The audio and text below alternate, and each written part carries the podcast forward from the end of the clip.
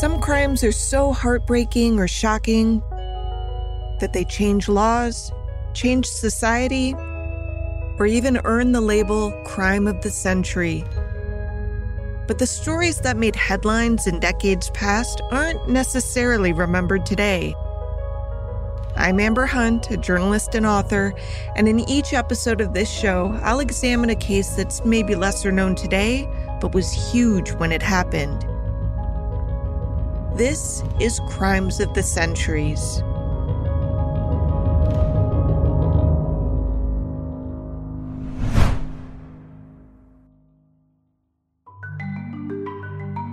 Charles Guiteau had big plans on July 2nd, a Saturday. The plans were so big, in fact, that he had trouble sleeping the night before. He woke at 4 that morning feeling great, full of anticipation. He got dressed in dark trousers, a black coat, and a soft black hat, then ate breakfast at the hotel where he'd been staying. He charged the meal to his room. After that, he headed over to the train station where he hoped to cross paths with one of the nation's most famous men. As he waited for that to happen, he got his shoes blackened, some last minute primping to prep before the big encounter. He wanted to look his best, after all. Even though the year was 1881 and fast turn photography wasn't a thing yet, he still expected that he'd be the talk of the town after this morning and wanted to make sure that the stories were flattering at about 9:20 in the morning, Charles found a seat in the corner of the ladies' waiting room and mentally prepared himself. Soon, he saw the man he had hoped would show up, President James A. Garfield. Guiteau had spent so much time preparing for this encounter that his motions were almost as if automated by the time it happened. He pulled out his handgun, fired two shots at Garfield, and calmly headed toward the door. Those two shots were meant to ensure a swift death for the president, but in reality, Garfield would cling to life for months before succumbing to his wounds. This case not only marked America's second presidential assassination, but after the death, it helped convince the world that washing your hands really does curb the spreading of germs, forever changing medical practices around the world.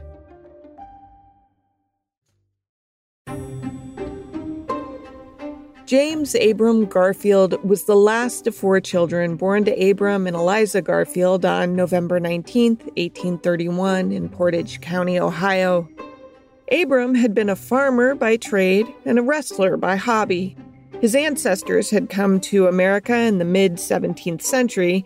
In fact, Edward Garfield was one of 106 proprietors of Watertown which an 1881 Intelligencer Journal article described as, quote, a lovely suburb of Boston, end quote.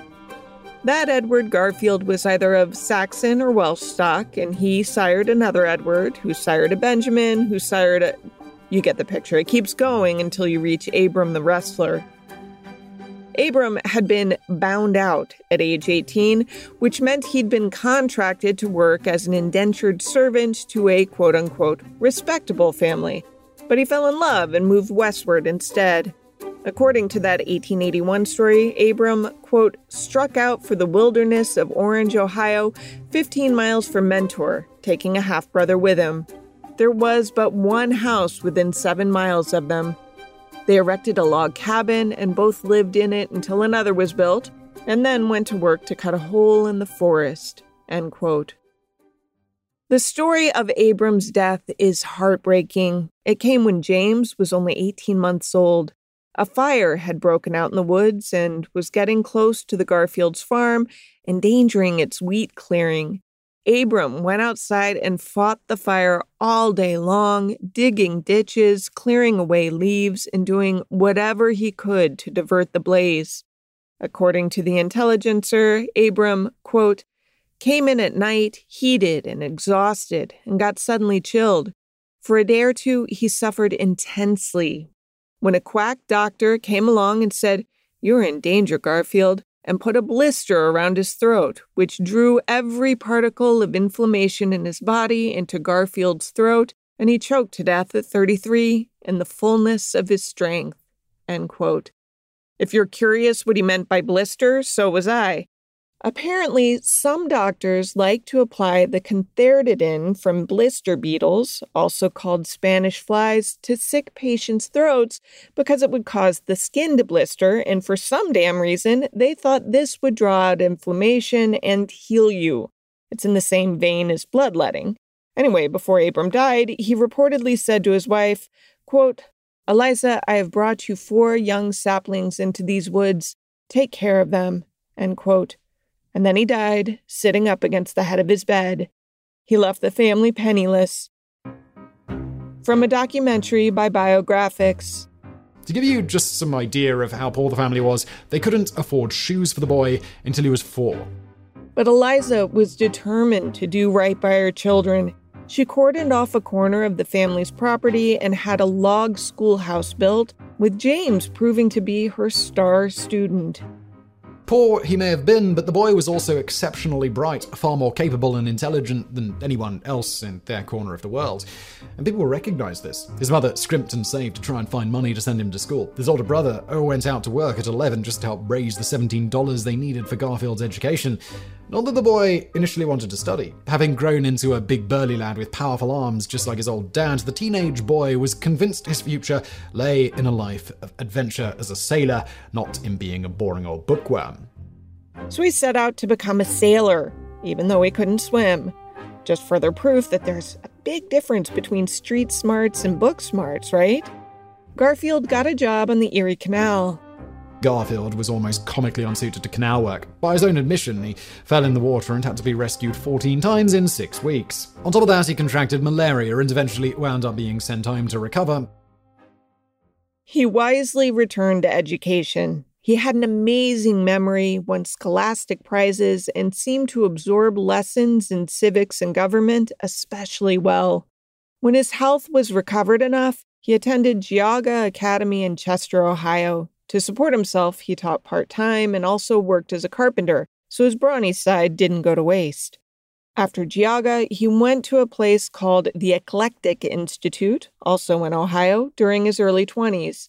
In the book, An Assassin in Utopia, he's described as, quote, tall, beefy, athletic, and serious, known for his charm, scholarship, and speaking ability, end quote.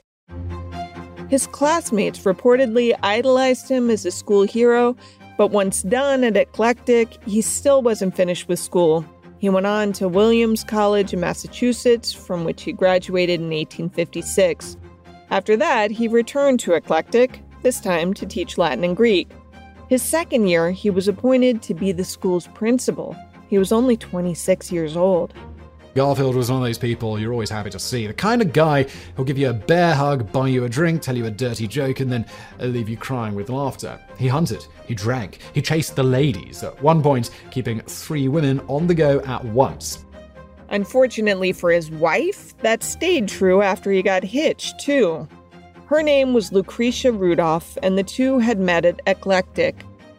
As author Mark Grubert said in his talk about Garfield on the YouTube channel America's Untold Stories, Lucretia was completely introverted, completely the opposite of him, the shyest girl in the school. Her father, however, is one of the benefactors of the school. So she comes from a lot of money. He comes from abject poverty. And he asks her to marry him. And while they're engaged, he has multiple affairs.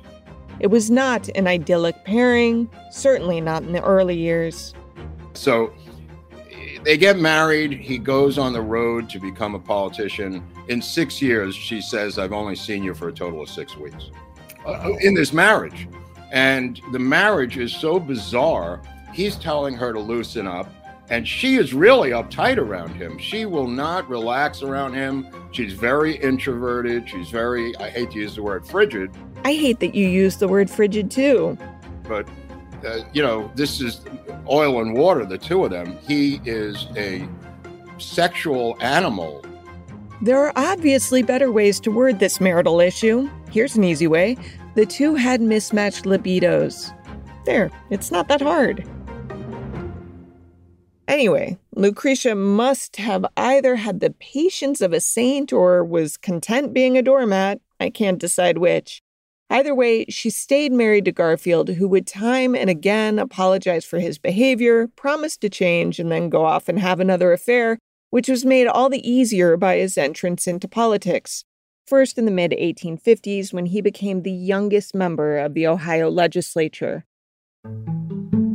Garfield was an abolitionist. As the country was being settled, he was among a group of liberal thinkers, then labeled part of the Republican Party, who were adamant that as settlers moved west, slavery must stop in its tracks. As in, his focus first was to stop slavery from expanding, and then he shifted gears to fighting to end it where it existed. In the presidential election of 1860, Garfield campaigned for Abraham Lincoln, when Southern states began talking of secession, Garfield was uncompromising, saying, quote, to make the concessions demanded by the South would be hypocritical and sinful. They would neither be obeyed nor respected. I'm inclined to believe that the sin of slavery is one of which it may be said that without the shedding of blood, there is no remission. End quote. He put his money where his mouth was and not only fought for the Union in the Civil War, but he gave a recruiting speech at a church that prompted 60 boys to immediately enlist alongside him. He proved to be a shrewd and effective leader, with his success in the Battle of Middle Creek, Kentucky, later being called the battle that made a presidency. Garfield was only 30 at the time, and his victory there resulted in the collapse of Confederate control in eastern Kentucky. As burly a guy as Garfield was, though, his health failed him at inopportune times, especially during the war.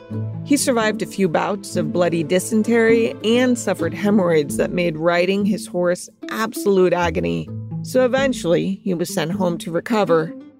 Being away from the battlefields allowed him to return to politics, which he surely must have figured was a safer place to be. He was wrong.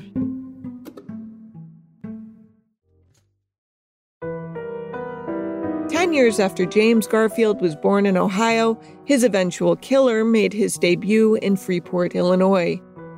Charles Guiteau was born September 8, 1841, to parents Luther and Jane, Jane was generally not a well woman. She suffered from psychosis for much of her life, though it's unclear if that played a role in her 1848 death when Charles was just seven years old.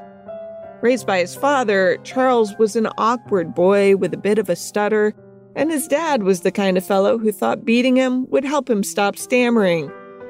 Luther was also ultra religious and would physically beat his son if he deemed his behavior not pious enough. As a kid, Charles worked for his father, who, according to the National Archives, bounced around positions in both the private and government sectors. Eventually, Charles decided to go the college path, attending the University of Michigan in Ann Arbor, which I swear is mentioned in about a third of our case studies, right? But Charles was neither a stellar student nor a popular one, in part because he was both insecure as shit and also had an inflated sense of self importance. People who encountered him in his young adulthood said he needed constant reassurance that he was worthy, and if you didn't give him that reassurance, he decided you were disrespecting him, and he was too good to tolerate that. In 1860, Charles left the university and decided to join a religious commune in New York that was just about as old as he was. Both had originated in 1841. This part of the story is wild if it's new to you, which it was to me. The commune was in a town called Oneida, and it's from this place that the Oneida Dishes and Flatware Company originated. Oneida was founded as a free love, kind of open, marriage, communitarianism, kind of share everything kind of society. This is from the Hip Hughes History channel on YouTube. Next time you eat off your Oneida ware, you'll now know that it was forged from a commune with interesting philosophies. They believed basically that sex had two purposes one in the sense of, of bonding with another human being, sharing that experience, a pleasure kind of aspect, and then for uh, procreation. So they decided that they would be able to have sex with each other, and anybody could have sex with anybody, but they would not reach ejaculation. And they believed, like in a spiritual orgasm, they could orgasm without fulfilling the deed.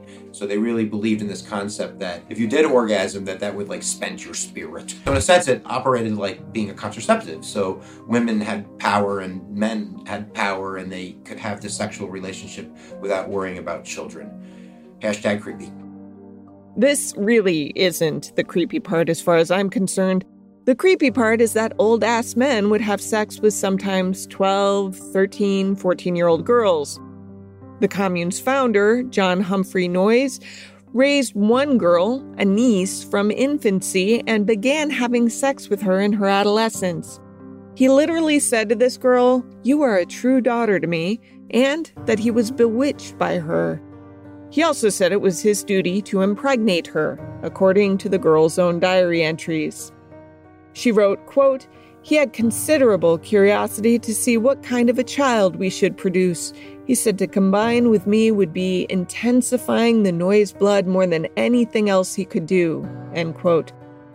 They never reproduced, but Noyes did impregnate the girl's sister, another of his nieces. Today, this would rightly be illegal. In fairness, though, it wasn't exactly embraced in the 1800s either. Before Noyes founded Oneida, he'd formed another group in Vermont that eventually ran him and his polygamous followers out of town. He wasn't as loathed in New York, in part because he and his followers made a point to be very good neighbors, and not in any euphemistic sense. They were, as author Susan Wels put it, quote, generous, industrious, and honest neighbors, end quote. They were also a tourist attraction. From Wels' book, An Assassin in Utopia, quote, Thousands came by trains and carriages to see this infernal Eden carved from hundreds of acres of wild woodland. They marveled at orchards bursting with fruit, thick herds of Ayrshire cattle and Cotswold sheep, whizzing mills, and outlandish machinery. They picnicked on spreading lawns, drowsy from plates piled with strawberries and cream and the sweet, soothing voices of singing children. This softened most of the criticism lobbed at the commune, which kept the place out of the crosshairs of its local district attorney, a guy named Roscoe Conkling, who will come up again later. Age of consent and incest issues aside, most women were allowed to say no to proposed sexual unions, so they didn't complain much about the situation. This proved to be a problem for Charles Guiteau, however, who in today's parlance was basically an incel. As Hip Hughes put it, they didn't like him very much. They nicknamed him Charles Get Out, and they actually kicked him out. For the record, that was Hip's musical choice, not mine, but I don't mind it.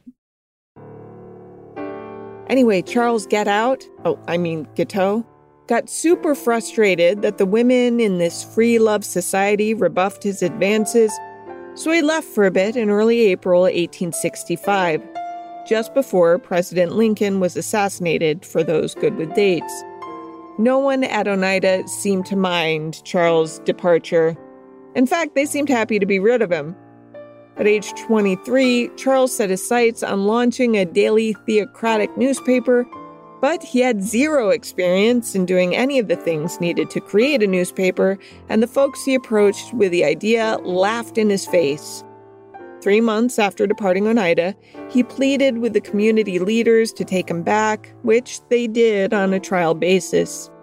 Charles was ordered to work in a manufacturing plant, which he hated, but nothing compared to his hatred of his involuntary celibacy.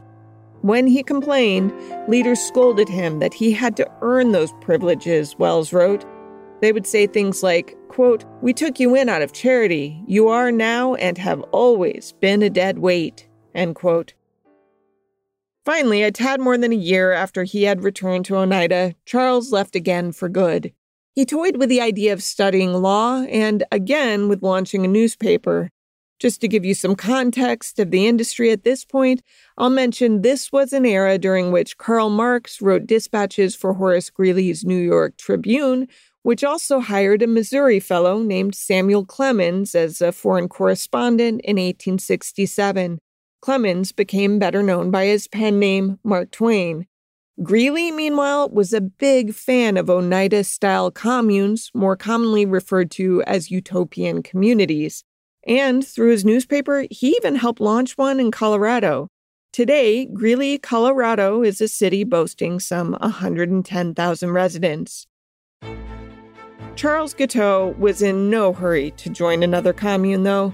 He moved to New York and, in the years after his departure, actually sued the Oneida community asking for $9,000 for his six years of work at Oneida.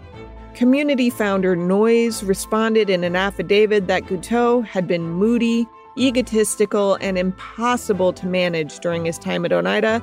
And oh, yeah, he was addicted to masturbation, too. Guiteau's lawyer dropped the suit, but Guiteau never dropped the grudge. He moved to Illinois, became a low tier lawyer of sorts, and basically a bill collector, got a local librarian to marry him, and then mistreated her for five years until she finally left him. Now, I mentioned Roscoe Conkling earlier.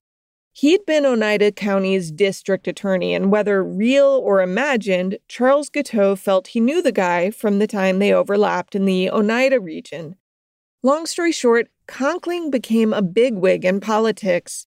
After serving as a DA, he became mayor of Utica, New York at age 28 then was elected to Congress at age 29. He and the aforementioned Horace Greeley ended up hating each other, in part because Greeley's newspaper didn't endorse Conkling's third reelection bid, which Conkling lost, and then the two ran against each other to become a New York senator. Conkling beat Greeley. They'd go on to sabotage and badmouth each other for years. This all matters because, in the wake of the Civil War, the Liberal Party of the time, that is, the Republican Party, was split into factions. You had the stalwarts, led by Conkling, who were considered the old guard. They advocated for civil rights, but were opposed to efforts to enact civil service reform, particularly the issue of patronage, which was the assigning of political privileges, you know, appointments and such, to supporters. The stalwarts' opposition would be the so called half breeds who wanted to overhaul the patronage system. I've mentioned before that my brain can start to bleed if I read too much about politics from any era, so I'll spare you most of the nitty gritty details. But what's important to know is that Charles Guiteau considered himself a stalwart wormed his way into Conkling's circle and was a big supporter of Chester Arthur, who would eventually be named vice president to half breed James Garfield as a way to try to smooth over tensions in the divided Republican Party. It didn't work in part because Conkling, who was close friends with Arthur and had a hand in ultimately swaying some holdout votes for the Garfield Arthur ticket, approached Garfield and said, I am expecting my spoils, sir. This is Mark Grubert of America's Untold Stories. And he is told by the president, Garfield, there will be no spoils for you. I'm giving it to Joe Blow. Conkling literally gets into a shoving match with him in the Oval Office. He flips out, Conkling. He's a violent man. He really lets him have it because he's known him. I mean, it'd be like the equivalent of McConnell. You know what I mean? Today, I mean, this guy was huge. And he is told that he can't have the number one spoil that he's had for so long. And he flips out. He resigns his seat as a United States Senator, thinking that the New York Assembly and legislature is going to put him back in, like raise him up, saying, We really need you. And it doesn't happen. The stalwarts faction of the party was furious on Conkling's behalf. They were enraged even further when Garfield appointed James Blaine as Secretary of State in 1881. Conkling and Blaine had been mired in a long standing feud and pretty much hated each other. To people who believed in the spoils system, their thinking was hey, a politician should be able to reward the people who were loyal to him, full stop. They thought these people had worked on their behalf. They put the guy in office, and there's nothing wrong with rewarding their efforts. To those who oppose patronage, the idea was something along the lines of what's generally considered acceptable today. Politicians should appoint the best people for the job, not the biggest donor or supporter. If there's someone who overlaps on the Venn diagram, that's great. But take the show Succession. There's a reason it feels gross when failed presidential candidate Connor Roy agrees to throw his support behind Jeryd Mencken in exchange for an ambassadorship, right? Well, Conkling was enraged by Garfield's refusal to reward him, and Charles Guiteau, who had given a few mediocre speeches on behalf of the Garfield Arthur ticket, felt similarly snubbed. For some reason, Guiteau had thought he had campaigned hard enough to earn himself a consulship in Paris, and in the months after the election, he approached Garfield and Blaine about the post again and again, until Blaine finally snapped. The Secretary of State said, quote, Never speak to me again on the subject of the Paris consulship, end quote. Blaine considered his delivery firm but not harsh, but he didn't know Guiteau was mentally unstable.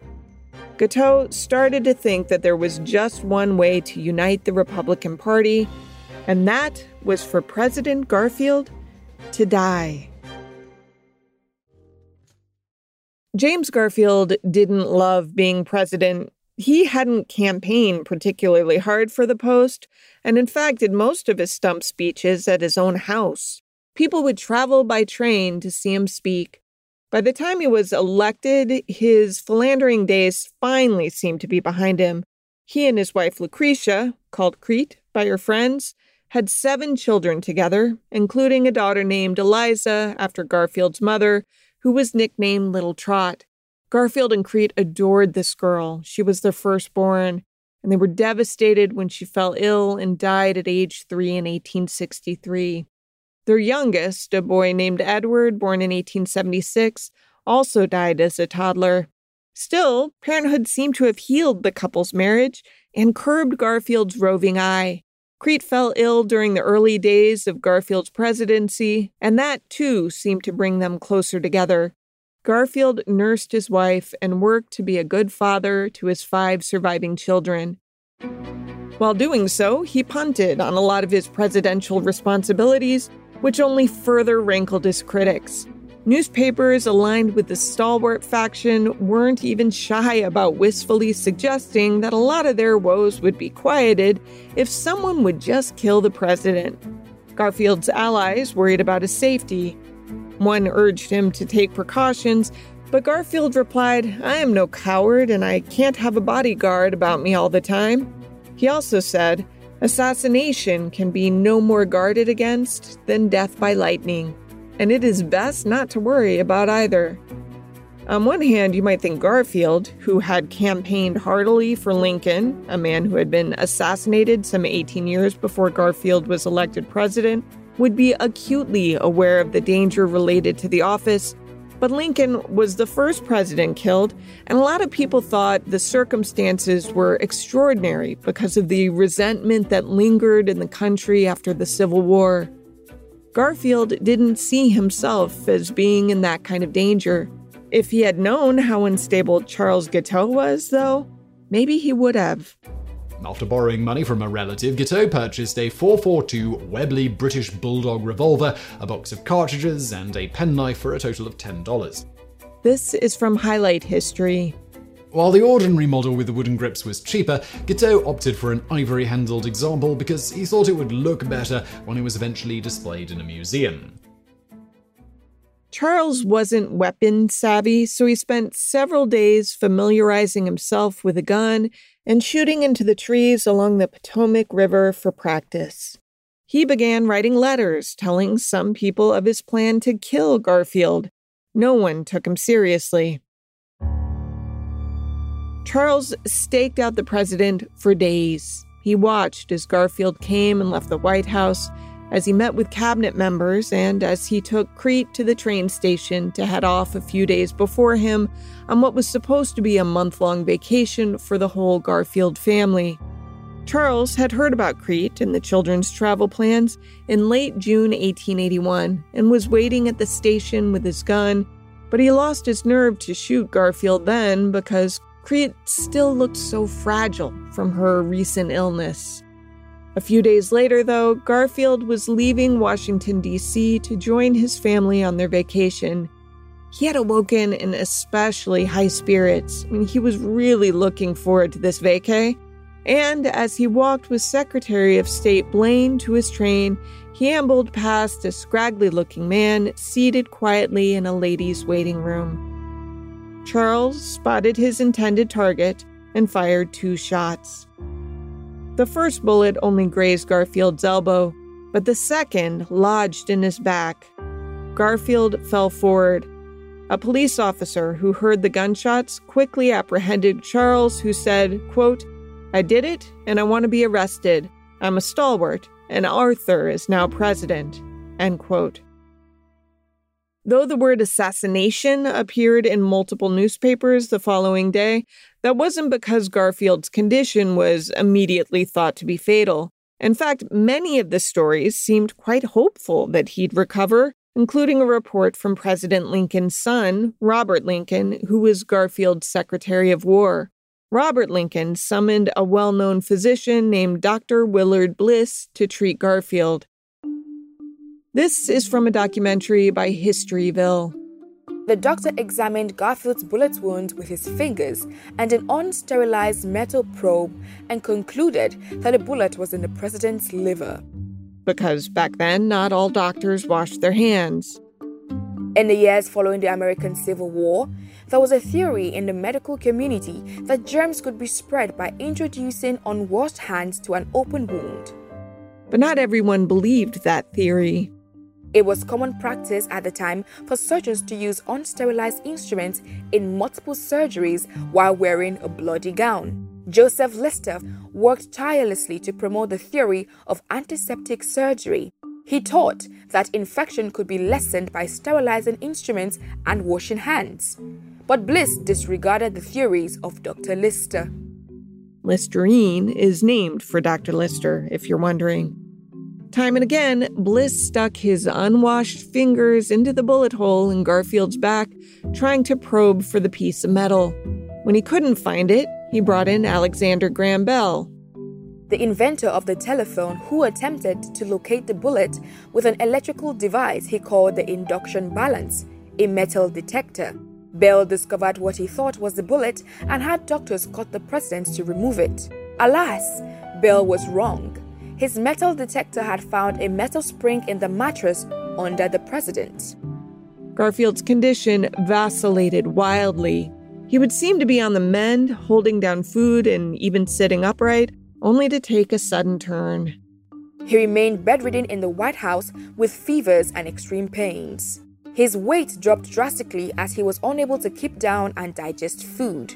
Blood poisoning and infection set in, and for a brief period, the president suffered from hallucinations.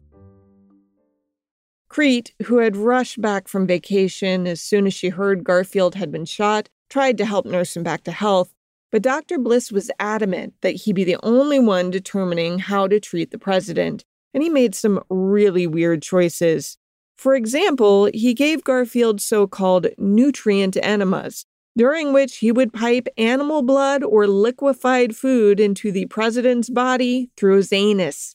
This wasn't helpful, and Garfield lost some 90 pounds, shrinking from 220 pounds to about 130 by early September. His body oozed pus as the infections raged.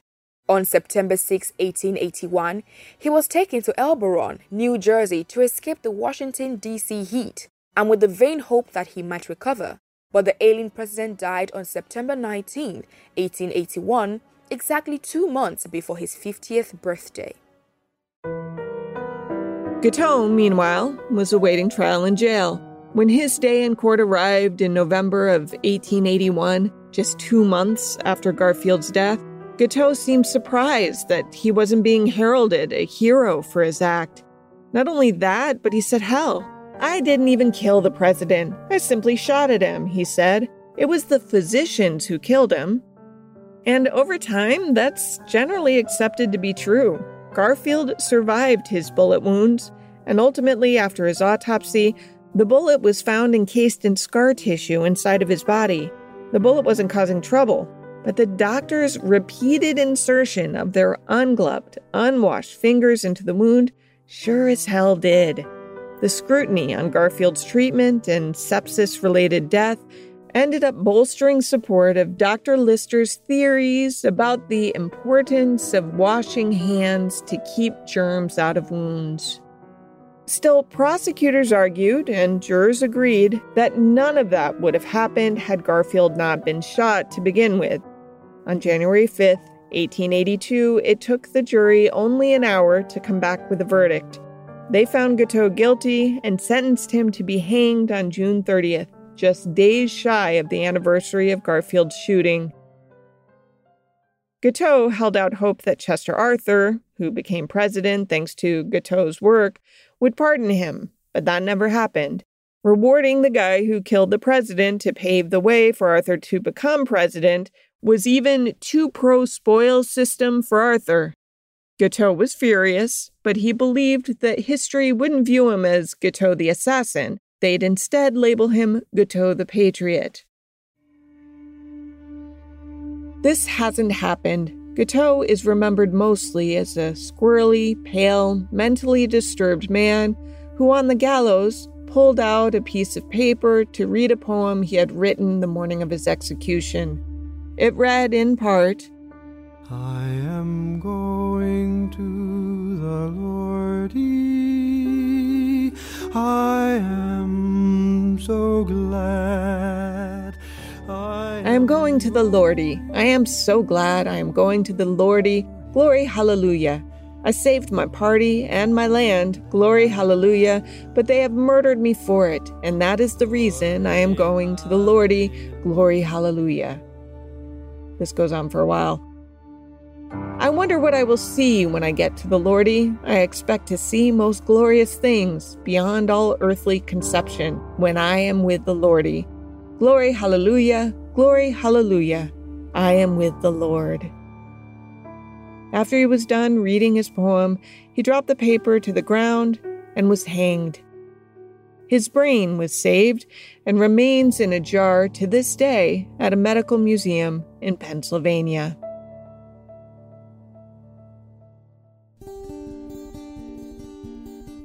To research this story, I read Susan Wels' book, An Assassin in Utopia The True Story of a 19th Century Sex Cult and a President's Murder. I also read a bunch of contemporary news coverage and watched the reference documentaries. The sung snippet of Guiteau's gallows poem is Rich Gray singing from Stephen Sondheim's musical Assassins, which, as you can imagine, is just full of bangers.